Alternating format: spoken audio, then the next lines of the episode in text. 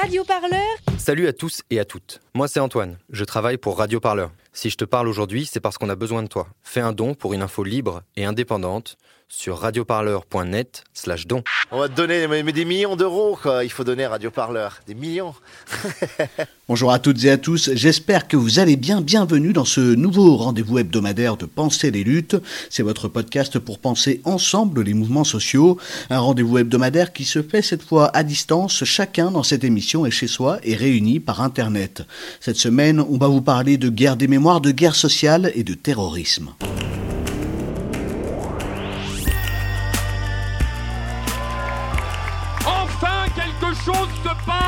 Pensez les luttes. Pensez les luttes, Quelque chose, mais quoi? Votre podcast hebdomadaire sur Radio Parleur. Il faut arrêter de parler en notre nom. Parce qu'on est assez grand pour parler, on est assez grand pour prendre la parole. On en a ras-le-bol d'entendre des phrases de merde. Une émission pour penser ensemble les mouvements sociaux. Peu importe ta couleur, peu importe ton appartenance sexuelle, peu importe qui tu es, peu importe ce que tu manges, ce combat t'appartient.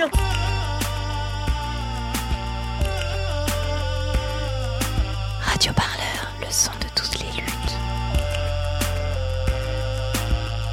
Je crois pas que ce mouvement il va s'arrêter de sitôt. On se quittera plus jamais, quoi. C'est impossible. Récemment, une actualité en a percuté une autre. Il y a eu ce projet de loi antiterroriste, il y a eu cette attaque terroriste qui a coûté la vie à Stéphanie Montfermé à Rambouillet le 23 avril. Et puis, et puis le 28 avril, il y a eu ce refrain qu'on n'avait pas entendu depuis longtemps. Ce refrain, c'est celui d'un conflit vieux de près de 40 ans entre la France et l'Italie.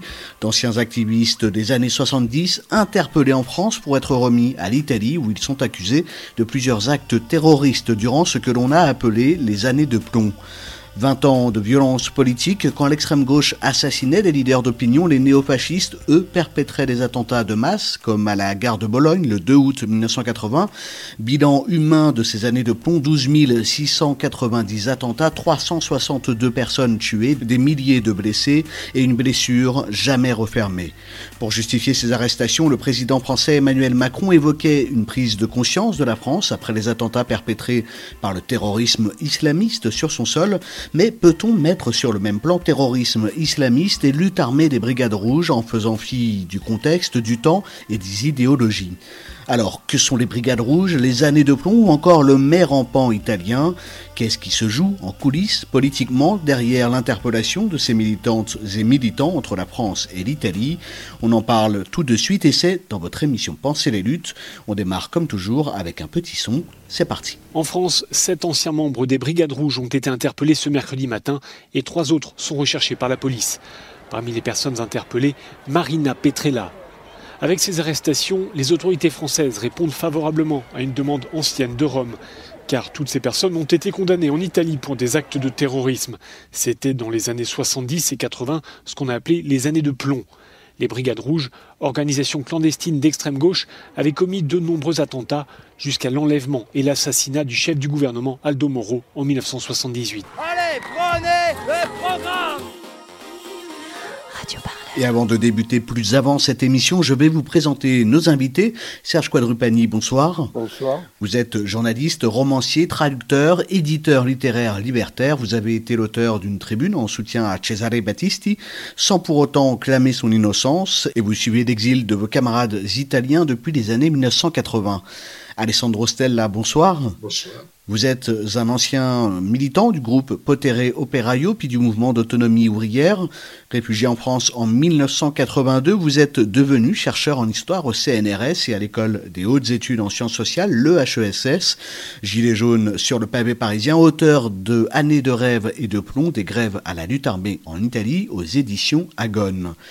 L'Italie en réclamait 200. La France a choisi, après évaluation des dossiers selon l'Élysée, de lui livrer 10 anciens activistes des Brigades Rouges et d'autres organisations d'extrême gauche réfugiés sur son territoire depuis parfois plus de 40 ans. Tout d'abord, une première question. Alessandro Stella, quelle a été euh, votre réaction quand vous l'avez appris? Est-ce qu'il y avait peut-être euh, des signes avant-coureurs de ces arrestations déjà depuis quelque temps? Ben oui, euh, je savais que, par exemple, l'affaire Ventura et, la police antiterroriste française avait été les chercher au mois de juin euh, 2020, si je ne m'abuse, et il n'était pas chez lui, donc il n'a pas été arrêté.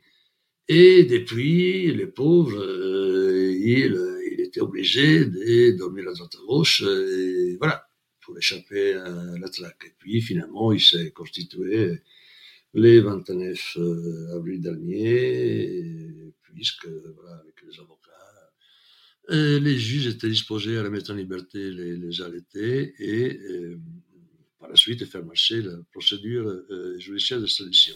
Ces faits, ils remontent à plus de 40 ans. Serge Quadrupani, est-ce qu'on peut rappeler pour nos auditeurs et nos auditrices le contexte historique de l'Italie à cette époque? C'est absolument essentiel parce que ce qui s'est passé euh, dans les années, euh, à la fin des années 60 et, dans les années 70 en Italie, qui était, l'aboutissement de, toute une période déjà euh, parce qu'on parle euh, des années dites de plomb, mais euh, dès l'après-guerre, il y avait une société italienne qui était parcourue de, de tensions extrêmement fortes, de tensions sociales extrêmement fortes et, de manifestations de violence il y a une, nouvelle classe ouvrière qui, est née dans le, qui venait du sud de l'Italie, qui, qui est venue en, dans les, grandes usines du Nord et qui très vite a manifesté une insubordination remarquable. Euh, dès 1962, il y a eu euh, les fameuses émeutes de Piazza Statuto, au cours desquelles euh, euh, les locaux euh, euh, du syndicat jaune de l'époque, qui ressemble beaucoup à la CFDT, ont été attaqués. il y avait des manifestations aussi de, paysans dans le sud. Enfin, il y, avait déjà eu des morts dues à la violence sociale. Après, il y a eu des années à partir de 68, mais ce qui a été 68 en France et un peu partout dans le monde a duré en fait une décennie à l'Italie. Et durant cette décennie, il y avait dans les usines une partie de la, classe ouvrière qui était euh, extrêmement euh, euh, opposée, qui a mené des luttes d'une radicalité inconnue jusque-là, et avec une violence croissante. dans les rues, dans les quartiers, euh, il y avait des, squats euh, populaires euh, très étendus. il y a un mouvement de femmes qui était, en train de naître, etc. C'est un, mai 68 qui a été teinté par la violence, qui était une violence inhérente aussi à la société italienne, qui sortait à peine des affrontements terribles entre le, fascisme et les, partisans, en particulier les partisans communistes. Et euh, le parti euh, communiste lui-même avait choisi, euh, pour obéir aux, décisions de Staline, qui avait partagé le monde à Yalta avec les Américains, a décidé que, l'Italie ne, ferait pas la révolution mais dès, la, fin de la guerre, il y a une partie de sa base qui aurait bien voulu euh, continuer euh, les affrontements et faire la révolution. Et les, brigades rouges sont nées, et pas seulement les brigades rouges, il y a eu des, centaines de groupes armés qui sont nés euh, au sein de la contestation, sont nés aussi à partir de la, dans cette continuité les, anciens BR racontent, certains anciens BR racontent que leurs armes, euh, les premières armes qu'ils ont utilisées leur ont, été remises par des anciens partisans. Donc, il y avait aussi euh, euh une, une, délinquance sociale très étendue, beaucoup de gens dans les prisons, de prisonniers qui se sont politisés. Donc, c'est tout ce qui s'est passé dans ces années-là était un mouvement qui n'était pas vraiment pas que violent, où il y avait euh, euh, tout un aspect culturel, euh, tout un aspect joyeux. il y avait tout un dans les, il y a eu l'année 77 avec les Indiens métropolitains, etc. C'est-à-dire des gens qui étaient aussi influencés d'une certaine manière, manière par les hippies. Donc ce qui s'est passé, c'est qu'une partie de la société italienne est entrée en, sécession par rapport à la, société traditionnelle italienne, est entrée dans une dynamique anticapitaliste très profonde. Ce qui s'est passé à ce moment-là, c'est un mouvement anticapitaliste qui est certainement en Occident ce qu'il y a eu de plus radical et de plus, étendue euh, dans l'après-guerre. Alessandro Stella, je me tourne vers vous, vers le militant euh, de l'autonomie ouvrière. Dans quel état d'esprit on est lorsqu'on est militant en Italie dans les années 70 et qu'on est dans cette radicalité? Il faut l'avoir vécu. Il faut l'avoir vécu. On vivait, on vivait dans un, un humus, euh, un, vent. Euh, euh, c'est pas révolutionnaire, dans le sens que euh, il y avait des millions de personnes en Italie euh, euh, à la fin des années 60 et dans les années 70 qui voulaient faire la révolution, qui rêvaient de révolution et qui essayaient de, de mettre en action un acte euh, et de construire un mouvement révolutionnaire. Et c'était c'était des années d'enthousiasme de, énorme, des courses folles. Euh, euh, sans arrêt, d'intensité, d'intensité. Les journées, les quotidiens étaient très, très intenses.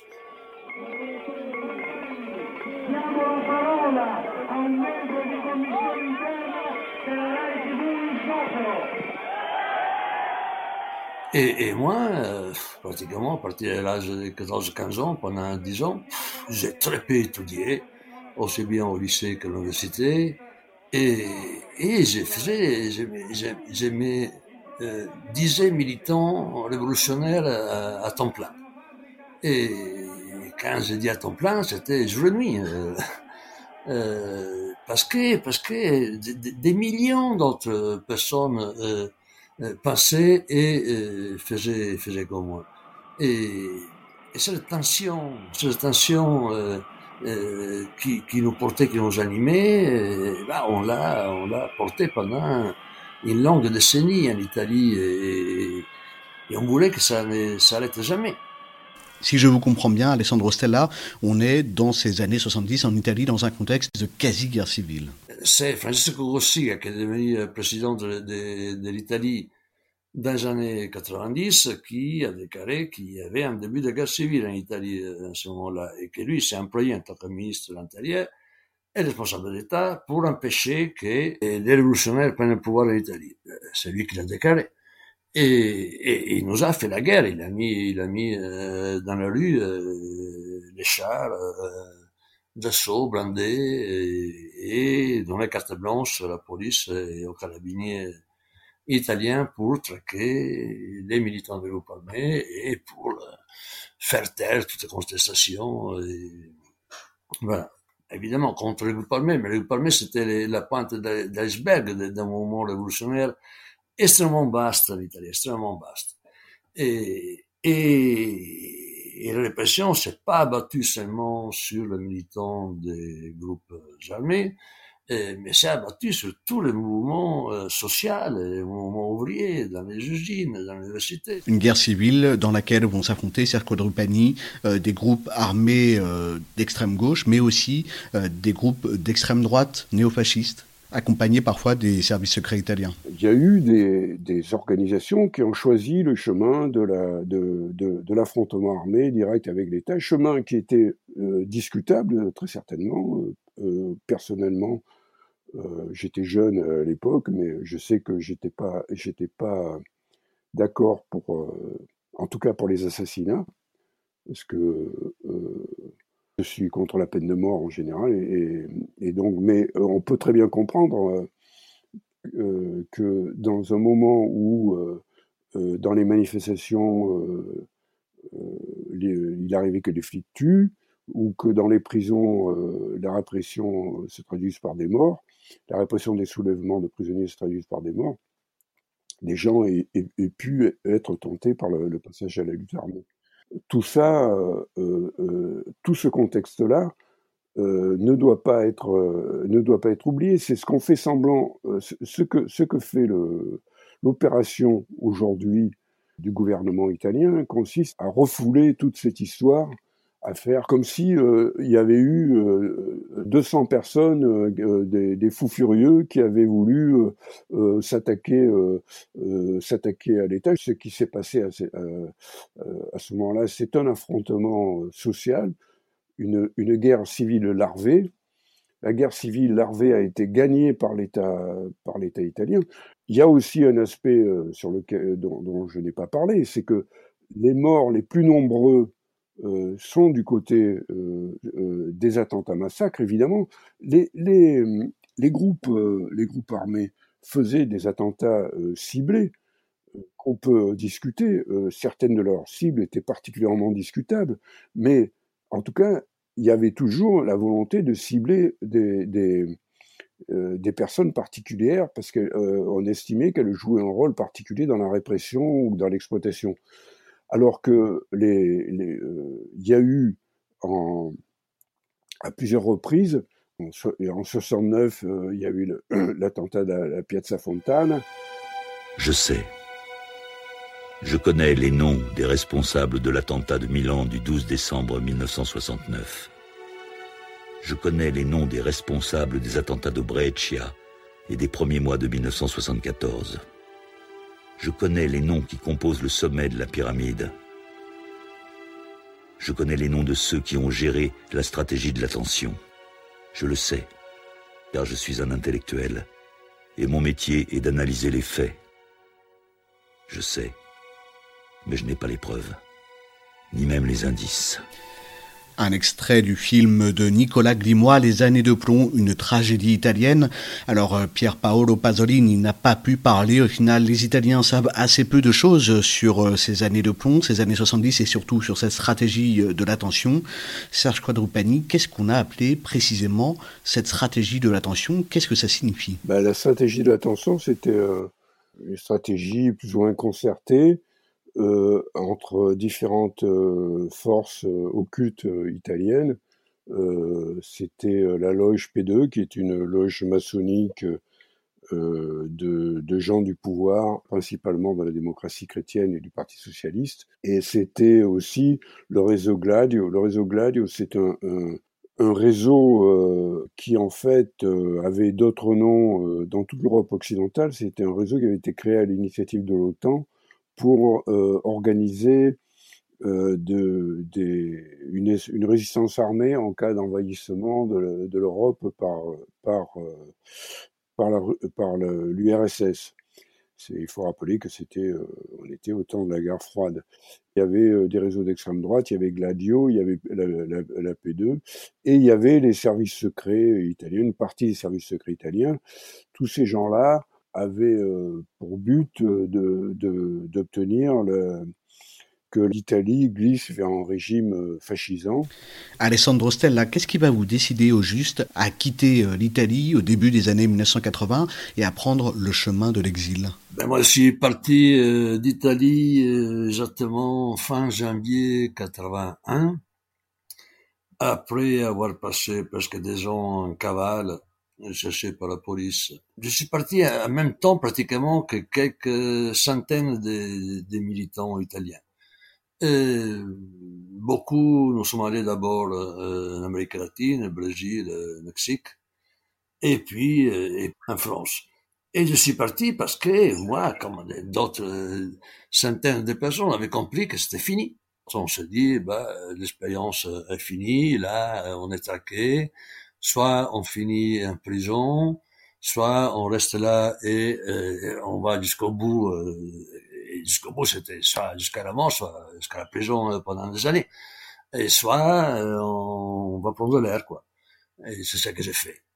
J'en pouvais plus de, de, la, de, la, de, la, tension que, qu'on vivait à ce moment-là en Italie, où où l'État italien, la police, les carabiniers commençaient à torturer systématiquement, euh, euh les lois euh, de plus en plus euh, euh, dures, les prisons de plus en plus spéciales, les tribunaux, pareil, les tribunaux spéciaux. Alors, après un transit par le Luxembourg, le Pérou, le Mexique ensuite, Alexandre Stella, vous débarquez à Paris en 1982.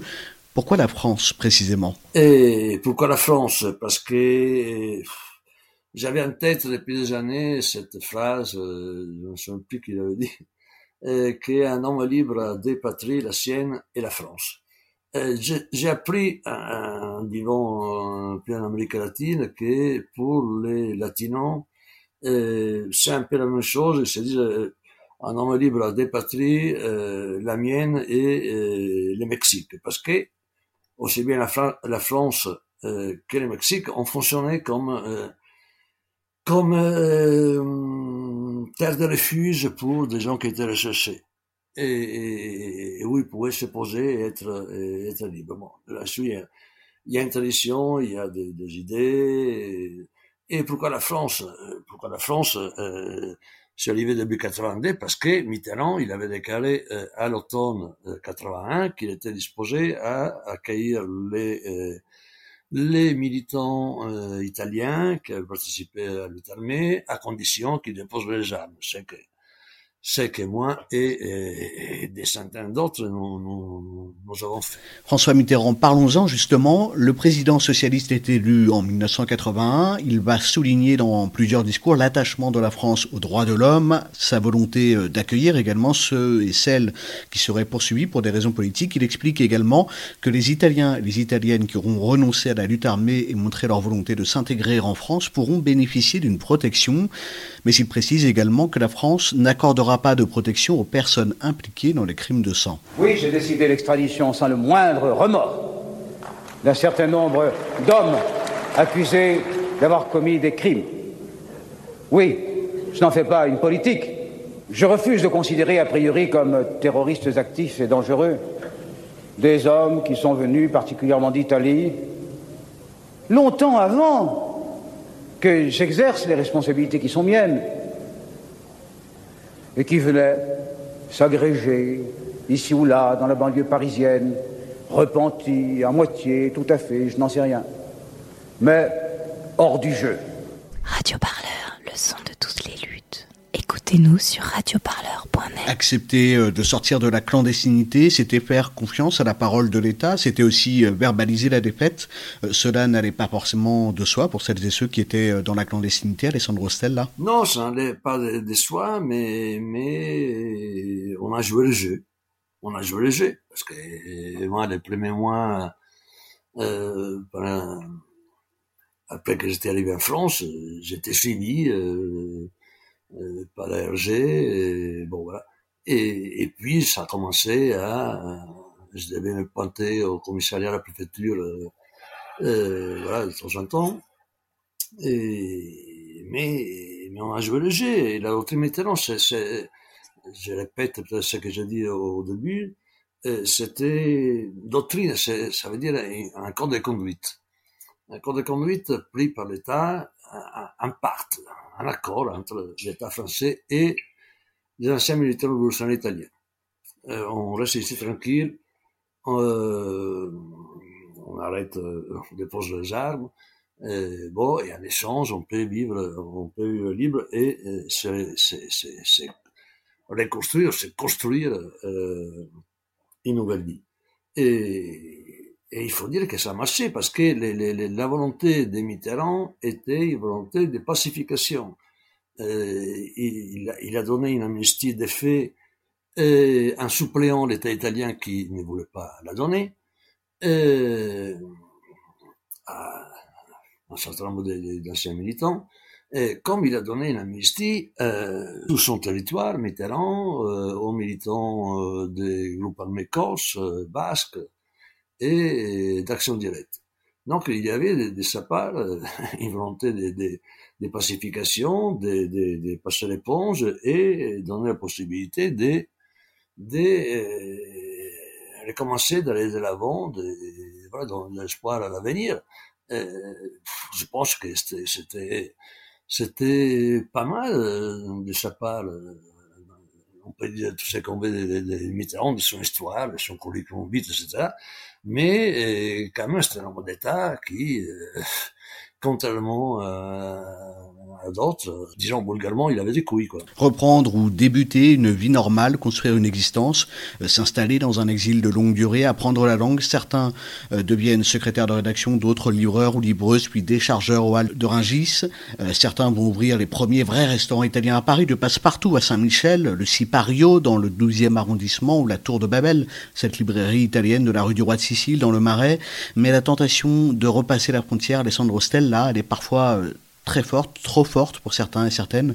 Oui, pendant les premières années, oui, c'était, dur, c'était fort la tentation de rentrer en Italie. Certains, ils sont retournés, certains ont, ont négocié, ont négocié, et retour en Italie et, prison, euh, voilà, pour, pouvoir euh, rentrer chez eux, parce qu'ils ils supportaient pas l'exil. Certains se sont rendus à la police italienne, ils ont fait quelques années de prison pour euh, s'en sortir comme ça, parce qu'ils supportaient pas des, des vivres. Quelques-uns rares a continué à faire le retour dans le premier moitié des années 80. Euh, retour hein, en essayant de continuer la lutte en Italie.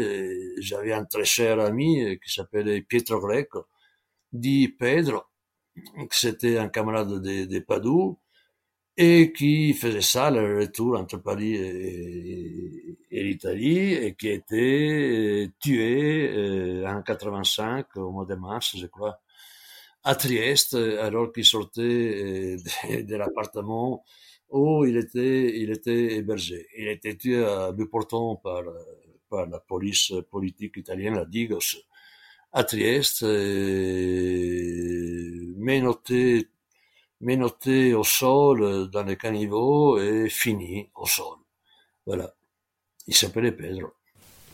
Serge Quadrupani, avant les années 2000, le gouvernement, les autorités italiennes euh, ne se souciaient qu'assez peu au final de récupérer euh, ces exilés italiens, ces militants italiens condamnés euh, par contumace. Qu'est-ce qui a changé dernièrement? C'est qu'à partir de, de, de, 2001, enfin un peu après 2001, que le gouvernement italien a commencé à, s'agiter de nouveau, parce qu'en réalité, cette situation même si le gouvernement italien faisait, si de temps en temps la justice italienne faisait des demandes d'extradition, euh, qui étaient toujours euh, repoussées, euh, et parfois accordées, mais le gouvernement n'exécutait pas l'extradition, c'était euh, finalement sans déclencher la colère spectaculaire de, de, du gouvernement italien, parce que en réalité c'était une espèce d'accord tacite entre le gouvernement euh, français et le gouvernement italien. Tout a changé uniquement pour des raisons électoralistes, pour des raisons de gesticulation électoraliste, absolument pas euh, pour, pour une, des vraies raisons de, de lutte contre, contre le terrorisme. Euh, ça, c'est un point important quand même. Alessandro Stel, là, on aurait pu euh, imaginer pour ces militants et ces militantes de la lutte armée italienne euh, une amnistie, une loi d'amnistie, comme on a pu le voir dans différents conflits ou guerres civiles par le passé. Il y a Monica Lanzoni qui est en train de terminer sa thèse à Paris 8 sur les réfugiés italiens. Et donc, elle a relevé qu'il y a eu une bonne centaine euh, une bonne centaine de réfugiés italiens qui ont été arrêtés euh, en 40 ans. Une bonne centaine. Et, là, les derniers neuf, euh, voilà, euh, euh, ça continue. Et à chaque fois, tous les gouvernements français, même si les tribunaux avaient donné avis favorable à l'extradition, les premiers ministres et les présidents français euh, n'ont pas donné suite. Pas donné suite, donc ils n'ont pas extradé. C'est l'extradé qui n'a pas été extradé, c'est euh, c'est euh, qui a été euh, rapté par la police française et remis sous le traitement blanc à la police italienne. Et c'était un rapt, évidemment. Euh, pas d'extradition, pas de procès, ni rien. Euh, mais c'était un cas unique en fait, parce que après l'État français s'est tenu. Euh, c'est ça qui est incroyable aujourd'hui de l'arrestation des, des, des, camarades 40 ans après. Euh, et c'est incroyable parce que euh, dans toute l'histoire des, des, conflits, euh, des conflits sociaux, conflits politiques qui peuvent déboucher sur des conflits armés, il y a eu toujours euh, après euh, des mesures de pacification et donc euh, d'amnistie.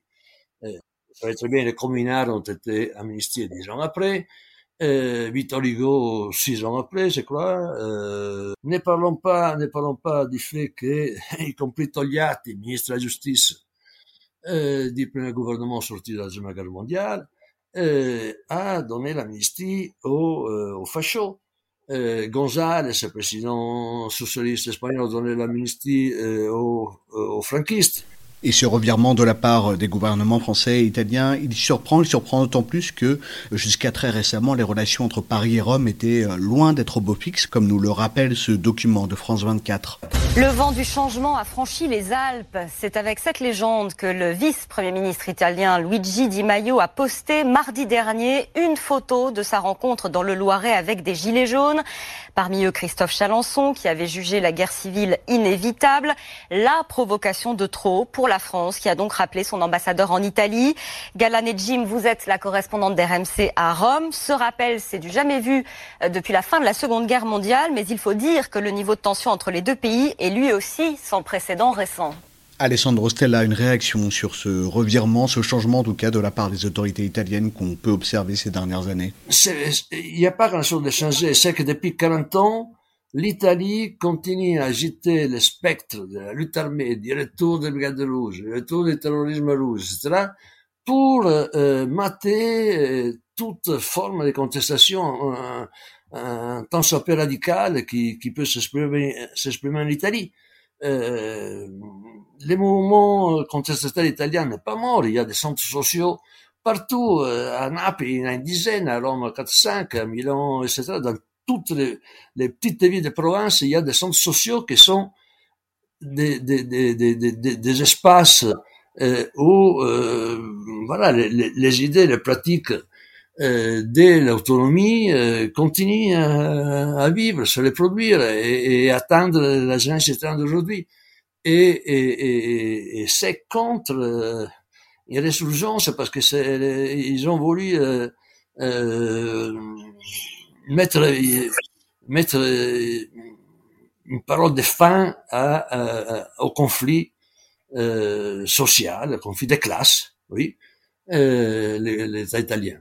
Euh, et ben, mais ils ont du mal, ils ont du mal, et donc euh, donc, ils continuent à euh, mettre sur le tapis les, anciens euh, militants révolutionnaires que je me refuse d'appeler terroristes parce que euh, encore dans les années 70, on pouvait, je vous signale que c'était une génération après le, la génération des résistants sortis de la guerre et qui avait donc il y avait une certaine légitimité à la violence euh, contre les, les, fascistes et les nazistes. Bon, ça s'expliquait par euh, 20 ans de dictature fasciste en Italie, euh, la guerre, l'occupation euh, nazie de, de l'Italie, et, et, donc la violence euh, antifasciste révolutionnaire, c'était euh, devenu aux yeux des millions d'Italiens quelque chose de, de, de, normal, de juste, de, de justifiable, de, de, légitime. Serge Quadrupani, c'est une analyse que vous partagez avec Alessandro Stella, ces euh, brigadistes, ces brigades rouges de l'autre côté de la frontière en exil.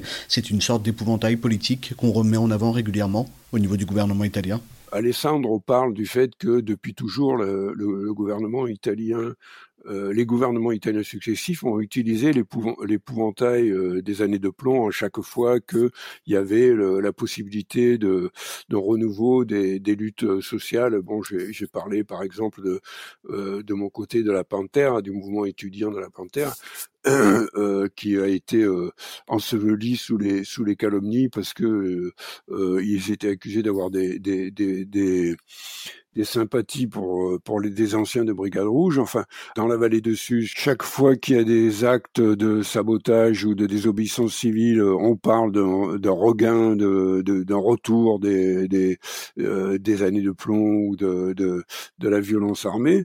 Euh, toutes ces toutes ces choses là existent, mais il y a aussi, c'est vrai, un climat général qui existe depuis le début du XXIe siècle avec la avec l'apparition de la thématique euh, ultra sécuritaire de la lutte au euh, de la guerre au terrorisme, de la guerre au terrorisme, le terme guerre est très important. Et en même temps, la prégnance incroyable euh, de de plus en plus euh, pesante euh, de des réseaux sociaux, d'internet, que dont les dont les, les, les gouvernants n'ont pas hésité à s'emparer. On a on a refabriqué on a refabriqué une, des émotions populaires euh, à partir de rien. Euh, la manière dont, dont euh, euh Cesare Battisti a été monstrifié par les par les médias et, et, et, quand même. Alors après, la personnalité de Cesare Battisti, je sais que beaucoup de ses camarades beaucoup de réserves sur lui, mais ce qui est sûr, c'est euh, que euh, il, a, payé très cher, euh, puisqu'en ce moment, il croupit dans une prison de djihadistes. Et il a payé très cher ses erreurs. Et on rappelle aussi pour nos auditeurs et nos auditrices cette fameuse doctrine Mitterrand dont on a parlé au début de cette émission. Elle avait connu déjà euh, quelques exceptions. La plus emblématique, c'était le cas Cesare Battisti, ce militant italien menacé d'extradition en 2004 avant de fuir en Amérique du Sud, d'où il avait été finalement extradé en 2019 vers l'Italie. Et le garde des Sceaux, euh, Éric Dupont-Moretti, lui avait attribué à ce militant euh, des propos comme quoi il reconnaissait sa culpabilité dans les euh, crimes qui lui étaient imputés et également qu'il se serait soi-disant moqué de ses soutiens français qui l'avaient accompagné et soutenu durant ses années d'exil en France. Ben, oui, bien sûr, parce que à part le fait que les, les, prétendus aveux de Cesare Battisti ont été obtenus euh, face à une justice qui fait peser sur lui euh, deux peines de perpétuité. Euh, qu'on peut, on peut imaginer que dans ces cas-là, euh, euh il peut y avoir des tractations, mais il n'y a, pas seulement euh, pour obtenir un peu de que, que la, la, peine se relâche un peu et que moi, moi, je n'accorde pas une grande valeur à des aveux obtenus dans, dans, dans, dans ces conditions. Mais peu importe, il y a beaucoup de gens comme moi euh, qui ont défendu Cesare Battisti, non pas sur parce qu'il aurait été innocent de, de de, tout ce dont, on l'accusait, mais bien euh, sûr pour les raisons pour lesquelles on, défend aussi tous les autres. C'est euh, euh, parce que ça fait partie d'une époque, d'une d'une histoire de lutte sociale pour laquelle l'amnistie devrait devrait jouer. Et ce qui est très impressionnant aujourd'hui, c'est effectivement comment ça se fait que ce thème de l'amnistie est désormais annihilé je pense qu'il y a d'une part euh, le poids de la de la de, la, guerre au terrorisme qui est un euh, qui est une rhétorique qui sert énormément les gouvernants, mais il y a aussi le poids d'une de cette espèce de présent instantané que de présent permanent éternel euh, qu'instituent les, les, réseaux sociaux. Ce qui a été fait il y a 50 ans c'est pareil que ce qui est fait aujourd'hui. Ce qui compte, c'est l'émotion qu'on arrive à, susciter à propos de tel ou tel fait. À partir du moment où on suscite cette, émotion, euh, on perd tout rapport avec le contexte historique. Ce qui compte, c'est de punir celui qui est, qui est le, le mal incarné. Voilà. Pour suivre le mal incarné, c'est en quelque sorte ce que s'est proposé de faire euh, le garde des Sceaux, Éric Dupont-Moretti, sur l'antenne de France Inter, en comparant les militants euh, de la lutte armée en Italie dans les années 70 aux terroristes du Bataclan. On l'écoute tout de suite sur France Inter. La France a euh, choisi d'extrader sept personnes, anciens brigadistes, mm. responsables de crimes de sang, ce qui fait en sorte qu'il n'y a pas de différence avec la jurisprudence 10 de François Mitterrand. Jean-Luc Mélenchon, par exemple, s'est dit affligé par cette politique des coups de menton. Est-ce que c'était bien utile d'aller chercher les grands-parents, voire des arrière-grands-parents au soir, pour les envoyer en Italie et qu'ils purgent leur peine si longtemps après. Je rappelle que c'était dans les années 70. Ah oui, alors Ah oui, et je vais vous dire pourquoi. Est-ce que nous aurions accepté qu'un des auteurs du Bataclan, par exemple, parte vivre 40 ans tranquillement en Italie Pensez les luttes, votre podcast hebdomadaire sur Radio Parleur. Pour penser ensemble les mouvements sociaux. Serge Quadrupani, on entendait à l'instant euh, le garde des Sceaux Éric Dupont-Moretti comparer le terrorisme de la lutte armée en Italie dans les années 70 avec le terrorisme du Bataclan en France. Qu'est-ce qui vous évoque ce parallèle? Euh, Le parallèle est, absolument infâme. Euh, puisqu'on met en parallèle des égorgeurs et des, assassins. Les, seuls, le seul parallèle qu'on pourrait faire, c'est avec les, les, responsables des attentats massacres, euh, qui sont eux du côté de l'extrême droite et des services secrets italiens, et qui n'ont jamais, jamais, jamais été euh, euh réellement identifiés réellement poursuivis pour leur, pour leur, crimes. Donc, euh, ce parallèle est, est, absolument scandaleux. Comme je vous l'ai expliqué, il s'agissait, quand il s'agissait d'attentats de l'extrême gauche, c'était toujours des attentats ciblés euh, qui avait euh, avec une finalité politique précise dans le cadre d'un conflit social euh, armé des deux côtés. Bon, ça c'est un point, mais le, le, deuxième point que, que je souhaiterais développer un peu, un peu plus, c'est que tous ces gens qui sont poursuivis, qu'on veut extrader, ont été condamnés dans des procès qui sont extrêmement sujet à caution, qui était de, euh, c'était une, une, euh, justice d'exception qui, euh, qui s'exerçait.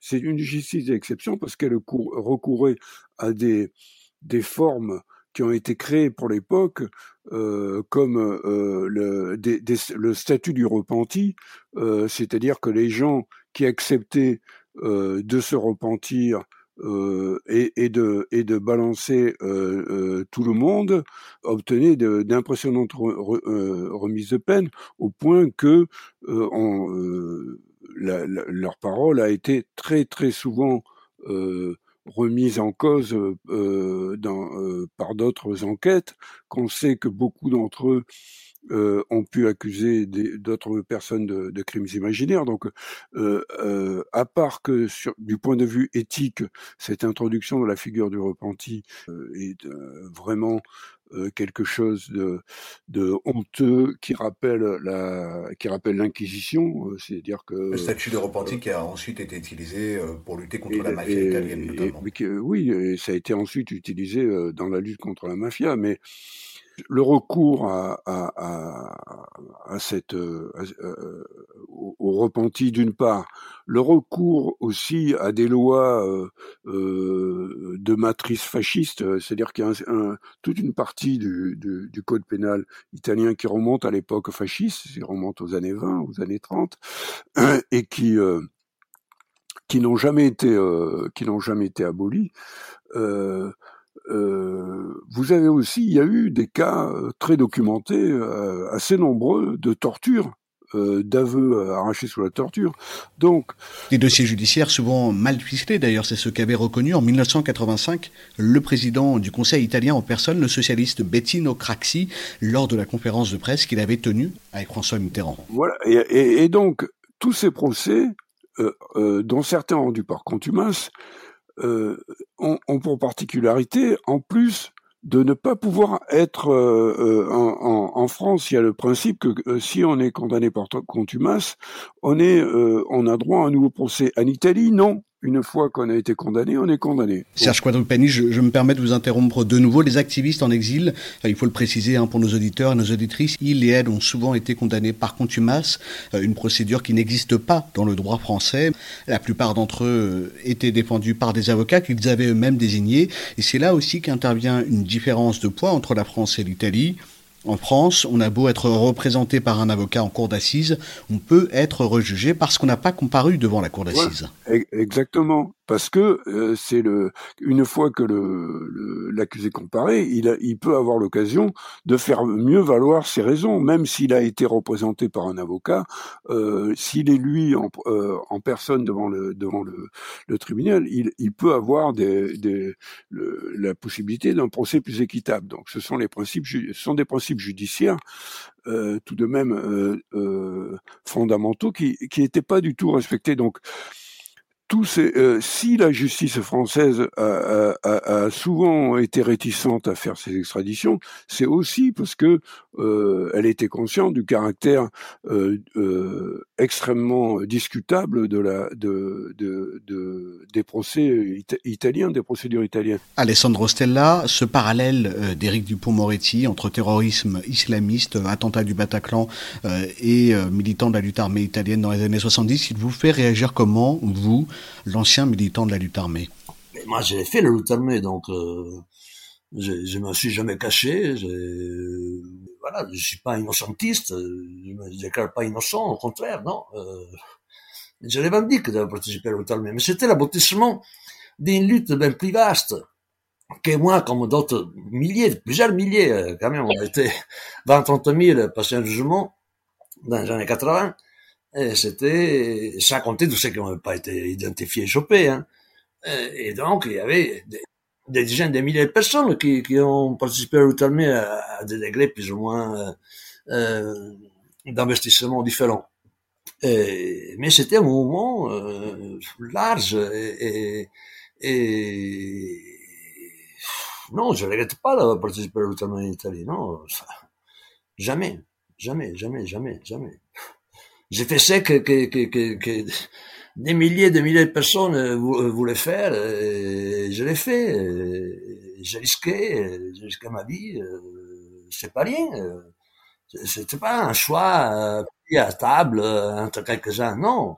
On était portés par un mouvement. C'est ça qu'il faut absolument comprendre. C'était faire la lutte avec d'autres armes que les armes de la grève, les armes du sabotage, de l'occupation d'usines, l'occupation des facultés, de, euh, l'occupation des maisons. Euh, voilà, c'était, c'était d'autres armes, c'était des armes parmi d'autres. Le contexte hein, dans cette histoire, il ne peut être occulté, c'est ce que vous êtes en train de dire. Ah, mais, mais, maintenant, les, les, les, les, les mentalités ont changé. On peut pas juger comment on a vécu la, la, la question de la violence en 70 et comment elle est vécue aujourd'hui. Euh, aussi bien en Italie qu'en France, même les milieux autonomes anarchistes et militants euh, n'ont pas un discours euh, pacifiste, pas de violence. Non, c'est pas ça.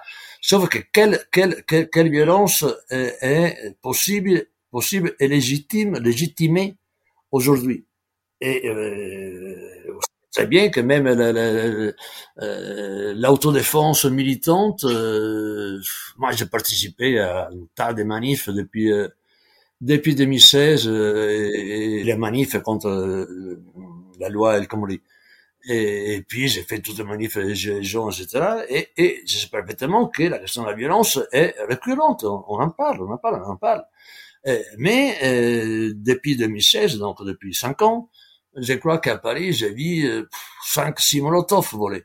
Pas plus. C'est-à-dire que même un cocktail Molotov, que nous, dans les centralistes, on, fabriquait par centaines, à chaque manif, et, et ben, même, même, même ça, aujourd'hui, la cocktail Molotov, ça peut quand même, euh, euh, porter atteinte à la vie d'un policier, donc, euh, ou quelqu'un qui passe par là, et donc euh, voilà, ça pose, euh, il y a de réticence, quoi. Vous voyez? Euh, Ça a changé les mentalités. On est aussi sur un rapport peut-être différent à la justice entre la France et l'Italie. Serge Quadrupani, l'avocate Marie Dezé parlait notamment d'un rapport à la justice victimaire sur ce sujet. Oui, parce qu'il y a cette espèce de fausse de, de psychologisation de la justice qui donne, qui donne désormais à la justice le rôle de, de, de, de calmer la douleur la, la, douleur des, des, des, victimes, qui, qui, est indiscutable, qui est terrible, sur, euh, dont, dont, il n'y a rien d'autre à dire qu'elle est terrible, euh, euh, euh, comme si cette douleur pouvait être soignée par l'idée par que le coupable ou le, ou le, présumé coupable va croupir et va souffrir. C'est-à-dire qu'on euh, on, est dans un retour à la loi du talion, au fond. Et, et euh, euh, toute l'histoire des, des, siècles de, d'élaboration de, euh, civilisationnelle, des siècles de civilisation judiciaire sont balayés par cette, espèce de dictature permanente de l'émotion.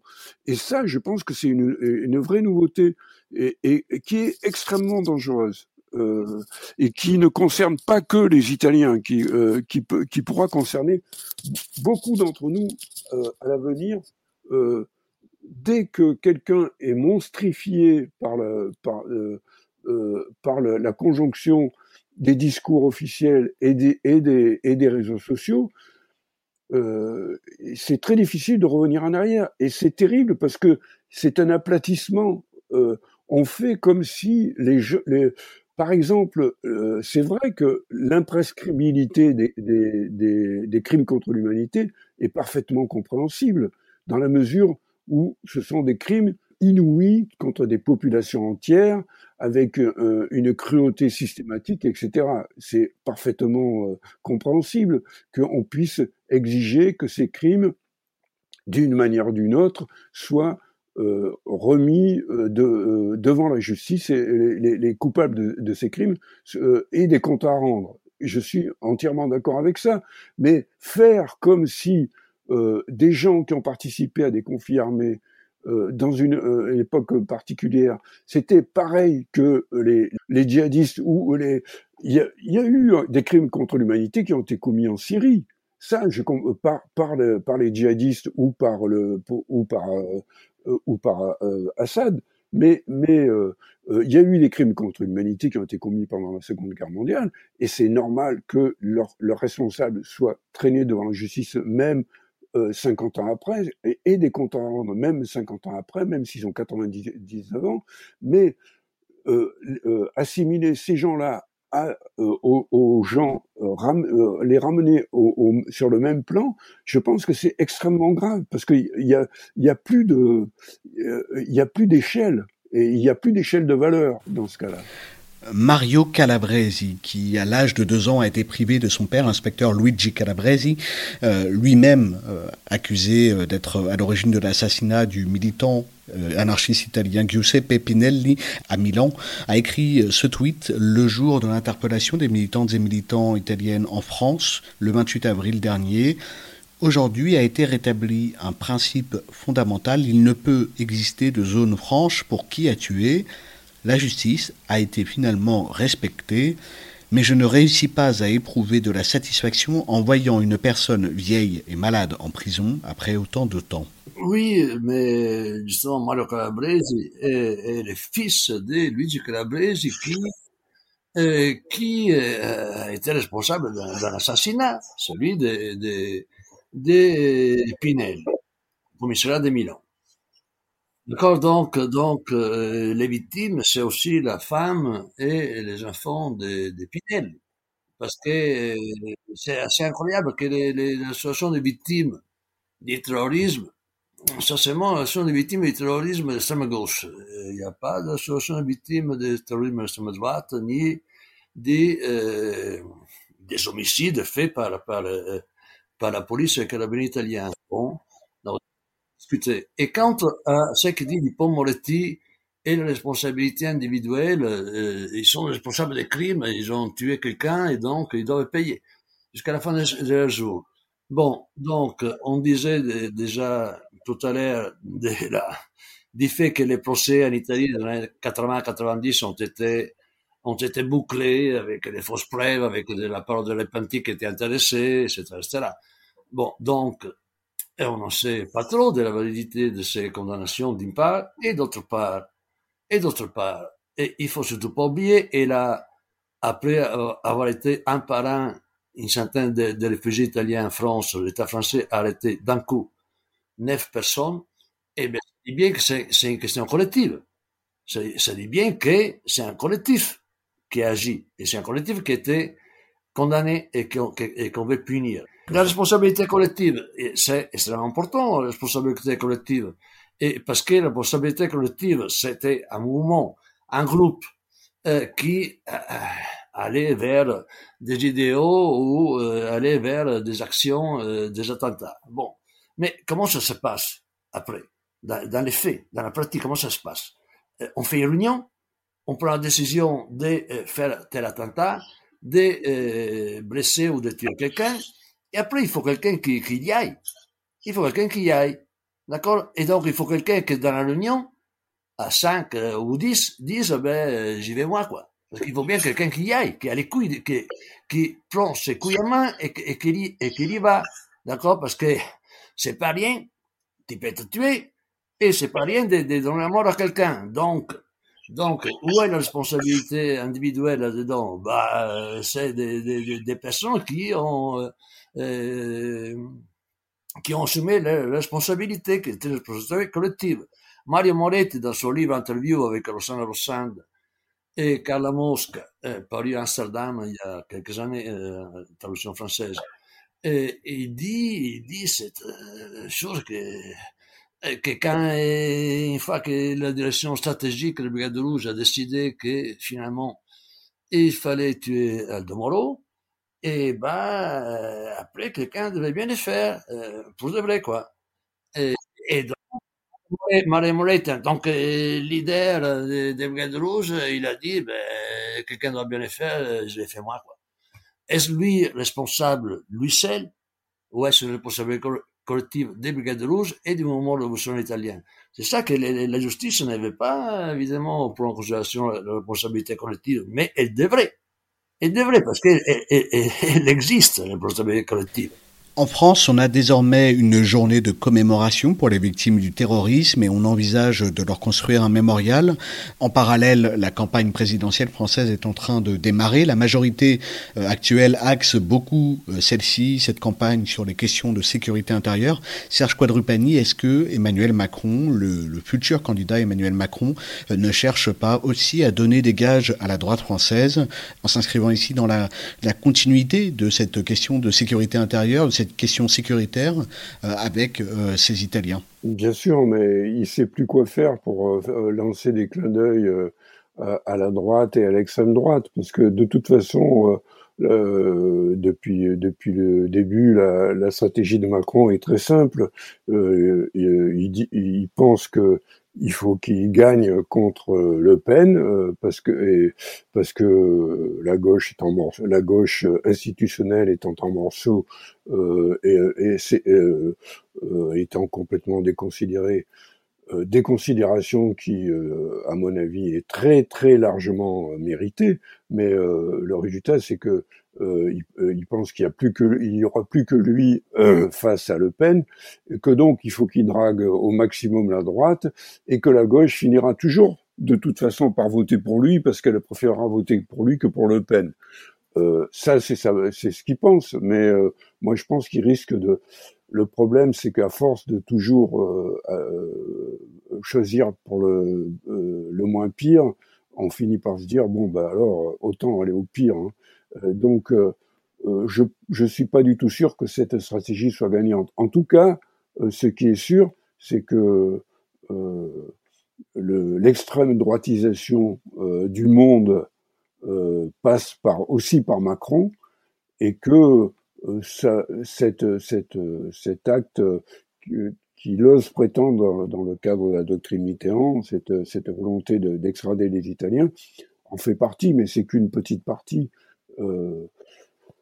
ça n'empêche pas que ça vaut vraiment la peine de se battre sur ce terrain-là aussi. Je pense que la guerre des mémoires euh, fait partie de la guerre sociale et que nous devons mener la guerre des mémoires pour libérer les années 70. Et la mémoire, on la réfléchit, on la débat, on la discute, on la pense ensemble sur votre podcast de Penser les luttes. C'est malheureusement la fin de cette émission. Merci à tous les deux d'avoir répondu à notre invitation sur Radio Parleur. Merci beaucoup. Je rappelle à nos auditeurs que vous êtes Serge Quadrupani, journaliste, romancier, traducteur, éditeur littéraire libertaire et vous avez été l'auteur d'une tribune en soutien à Cesare Battisti. Alessandro Stella, vous êtes un ancien militant du mouvement d'autonomie ouvrière, militant de l'autonomie italienne, réfugié en France en 1982. Vous êtes aujourd'hui chercheur en histoire au CNRS et à l'école des hautes études en sciences sociales à l'EHESS, gilet jaune sur le pavé parisien, auteur de Années de rêve et de plomb, des grèves à la lutte armée en Italie aux éditions Agone. Merci à vous tous et à vous toutes, chers auditeurs et chères auditrices. On se donne rendez-vous pour un prochain podcast de Penser les luttes et c'est jeudi prochain sur Radio Parleur. À très bientôt.